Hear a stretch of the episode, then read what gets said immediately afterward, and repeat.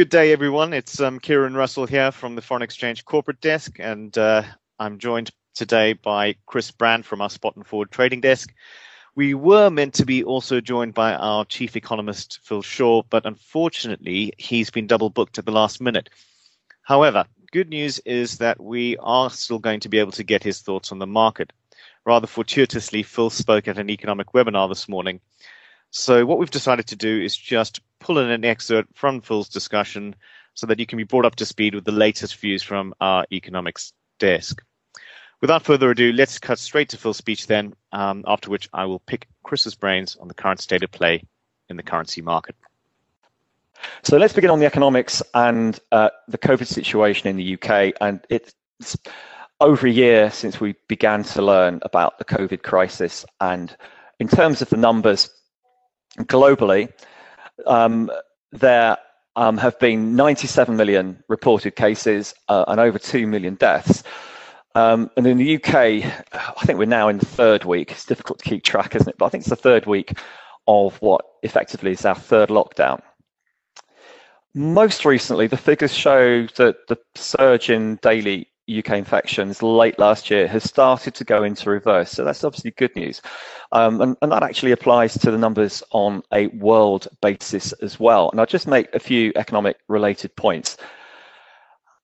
To begin with, our reading is that the downturn in daily cases indicates that the, the lockdowns are actually working. And, you know, perhaps given the timings of the reduction in the infections that perhaps the tier four restrictions were actually bringing cases down, albeit too slowly. It'll be interesting to, to hear Professor Barrett and his views on that. But one of the issues affecting the economy is that, that the current lockdown may need to last a while, given what appears to be the greater transmissibility of several new COVID variants. Uh, we've got a review from the government on the 15th of February, I think it is, and that may not result in much, if any, change in current conditions. Now, there is talk about Easter being a key date um, to, to unlock the conditions. Um, don't know if that's the case, but I've looked it up. Unfortunately, we've got an early Easter rather than happening it happening at the end of April. So there's a little bit of hope there. Um, second point is that the economies seem to have adapted um, since March, April last year recently the survey numbers which come out of Europe in general have held up relatively well given widespread lockdown conditions in, in numerous countries. And if you look at the UK picture specifically, GDP in November fell by 2.6% month on month um, over the lockdown period. Now, compare that with earlier in the year. Um, GDP fell by 19% in April, 7% in March. Um, so why have we got a more modest decline this time? And I think you know, one is that you know if a sector is closed anyway, then tightening restrictions isn't going to make a huge amount of difference. But um, it's also it seems to be the case that the economy is coping a little bit better with social restrictions than it was last year um, or earlier in the year. Um, retailers, for example, do seem to have um, got better at their online offerings. Uh, we do think that the economy will contract over the first three months of this year. I think that's virtually inevitable. But as far as the fourth quarter of last year is concerned, you know, we're, we're of the view that the GDP probably rose a touch um, in Q4 compared with Q3. So, you know, on the basis that we get some unwinding of the restrictions over the spring, uh, we don't think we're going to get two successive uh, GDP declines over successive quarters. And you know, for those who watch this thing, it means that the UK um, will not probably have gone through a double dip recession. Another point is that manufacturing um, is doing okay, and that's been helped by an upturn in the global economy more widely. Uh, major contributor here is Asia, and it's quite interesting if you if you look at the social restrictions in East Asia, they are pretty modest compared with Europe and um, amid tiny infection rates. So if you if you take Japan specifically, um, its case rate per capita, daily case rate, is about 120th of what it is in the UK. Of course, the, the great game changer we hope will be that the vaccine um, that will help out help to snuff out transmission, allowing the um, relaxation of the social restrictions and raising confidence, improving spending. And the government's been criticised for the poor handling of the pandemic, though I think internationally it, it's not on its own here. But one thing it does appear to have got right is vaccination. Um, first on pre-ordering large amounts of vaccine and, and also um, rolling out a, a, fast inoculation program. And um, interesting stat, we've got um, I think 4.6 million people having been vaccinated at least once so far, and that now exceeds the, the number of recorded COVID cases in the UK, which is three and a half million. When does life um, get back to normal? And again, that, that's something which uh, I expect Mike will, will give a view on. Um, I guess it partly depends on how many variants of the COVID virus emerge internationally, how serious they are. Um, one view I do hear reasonably frequently is um, that governments are becoming averse to reopening economies and shutting them down again to contain the virus. So, you know, there seems to be a debate um, in policy-making circles uh, banning international travel, or at least having an Australasian-style um, hotel quarantine period for people that arrive into the country. So the idea is then that when cases and hospitalizations are low, you can open up the domestic economy. Now, whether the government's inclined to do that, I guess, um, remains to be seen. On the US and stepping away from the virus for, for, for a minute or two, I thought I'd make a few points um, following Joe Biden's inauguration yesterday. Um, so, a couple of points on politics, a couple on economics, and and as, as you probably know, on the 5th of January, the Democrats won two runoff elections for the US Senate, both in Georgia, um, pretty narrow, though slightly greater majority than, than Biden gained in November there. The balance in the Senate is now 50 50. And the US Senate rules are that if you've got a tied vote, then that tie is broken by the vice president. So, what that means is that um, Kamala Harris has the casting vote, uh, which gives the Democrats control, albeit narrowly, of the chamber. Now, a point which isn't widely advertised is that the Democrats actually lost ground um, in the House of Representatives in the November elections, and they only actually have a majority of 10. Now, that is actually the narrowest majority for any party uh, in the House um, for about 20 years. Um, you've got finely balanced numbers, therefore, in both chambers, and the Democrats arguably are vulnerable to rebellions on the left of their party in the House um, as well. So the logical conclusion, I, I, think, from the overall political makeup is that there's got to be a degree of bipartisanship across the aisle to get policies through. And you know, with respect to Donald Trump's trial in the Senate, I don't really know where that leaves things. Would the numbers stack up for a conviction because you need a, a two-thirds majority? for a conviction. Um, and therefore that would require 17 Republican senators to vote with 50 Democrats. But and also we don't know how hard the Democrats will push that. So lots of question marks there.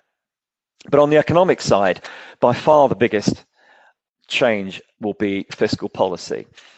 It was almost under the radar that uh, the previous administration got a $900 billion stimulus package through right at the end of last year. Um, was it necessary? If you look at recent trends in the US economy, the labor market was weakening towards the, the end of 2020. We've actually had three consecutive monthly declines in retail sales um, as well um, in the fourth quarter last year.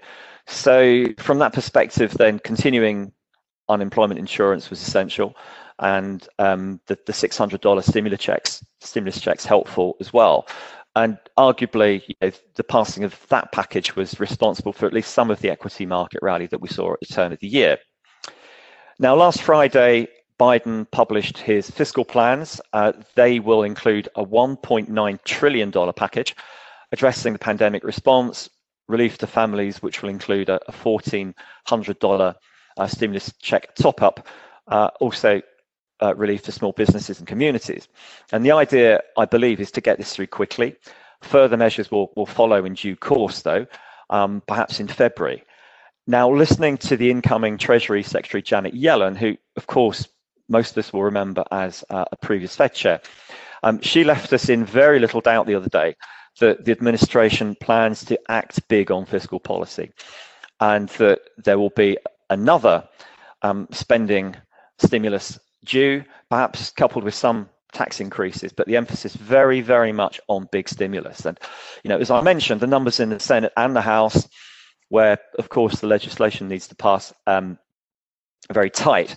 So it's going to be difficult for Biden to do anything that's too, too radical. And some elements of his proposals may well not get through.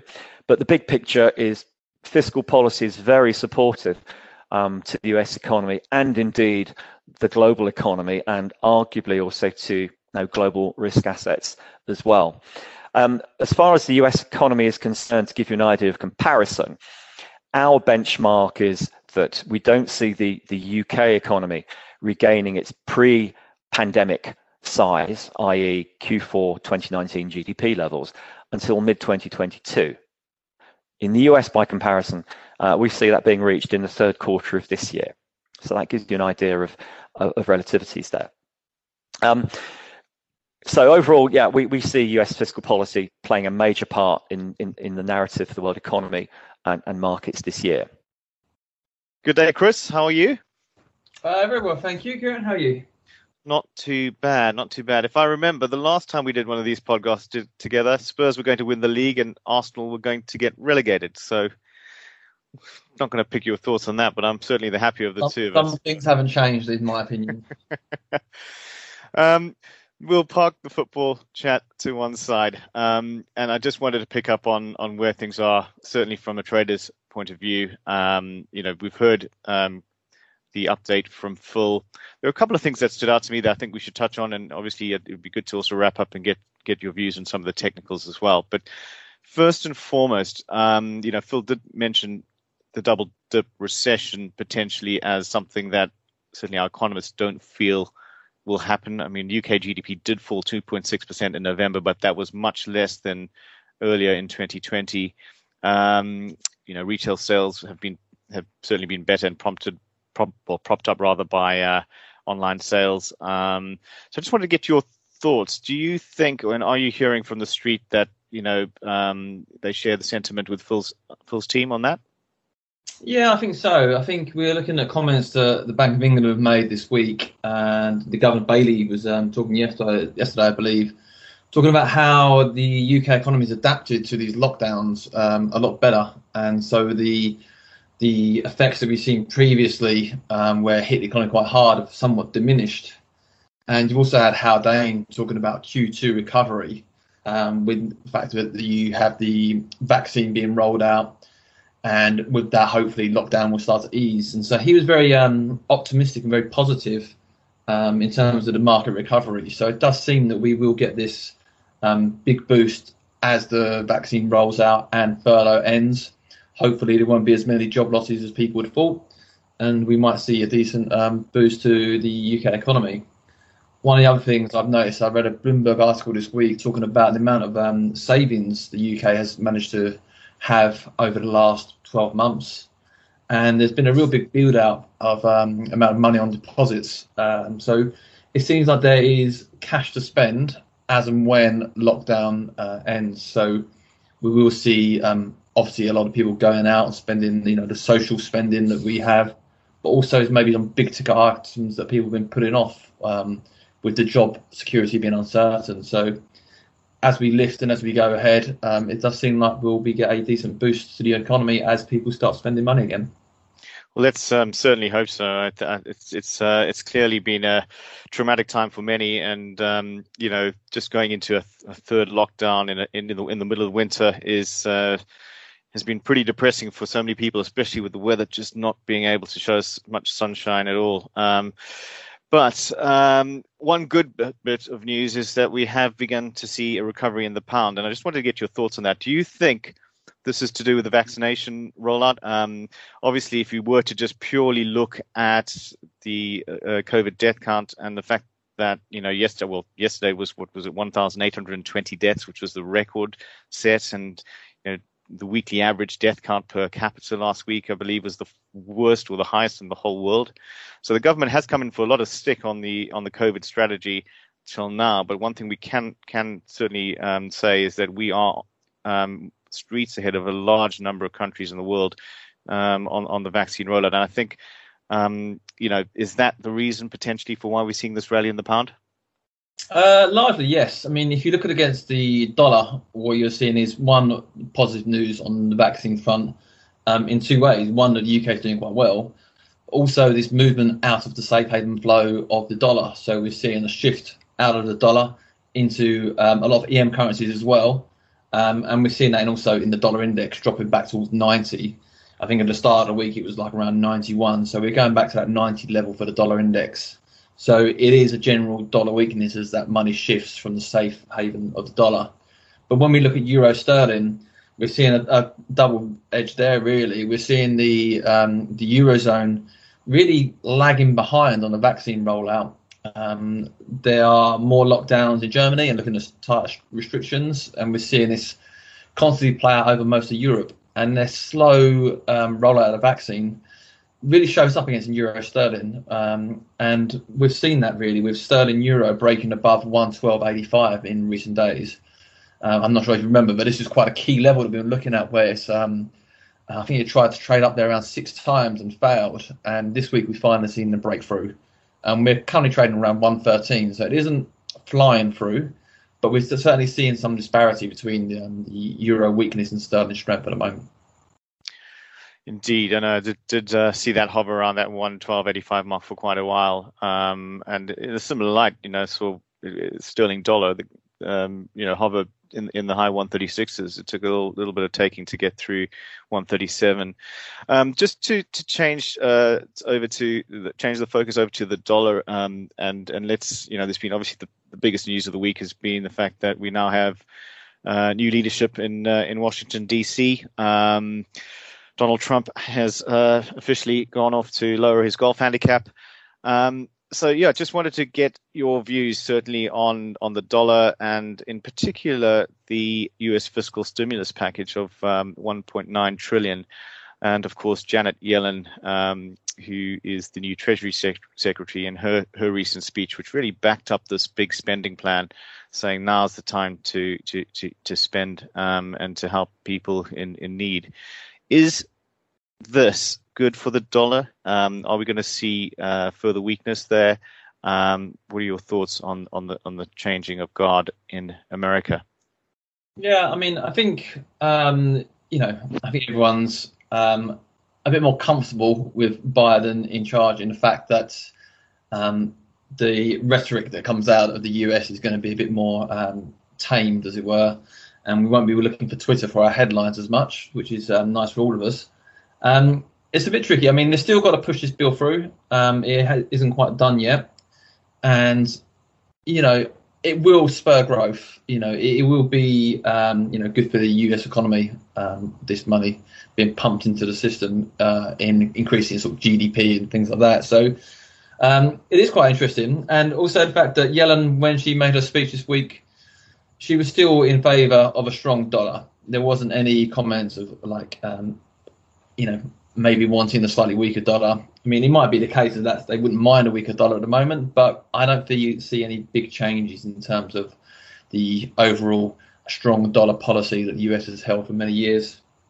Yeah, I'd go along with that. I think you know it's, it's it certainly will be um, in terms of the spending plan and, and the fiscal stimulus package. Um, you know, very supportive for the U.S. economy and probably the global economy at large, and for risk appetite. So you know, from my point of view, I think um, there is scope for further dollar weakness on that um, front. And uh, if we were to kind of, you know, just caveat that by saying, you know, nothing ever moves up in a straight line, right? So for for those who are dollar buyers and sellers against the pound, just just be wary of um, technicals on the top side. I think also you've got to look at uh, the fact that um, there's just so many unknowns with the virus, right? I mean, these new strains that are popping up um, everywhere now. There's a new strain found in, in Germany this week, you know, not to mention the South African one and so forth. So, just how these strains um, basically uh, develop and whether the vaccines at the moment they seem fine. Um, you know, they they're working okay. But if that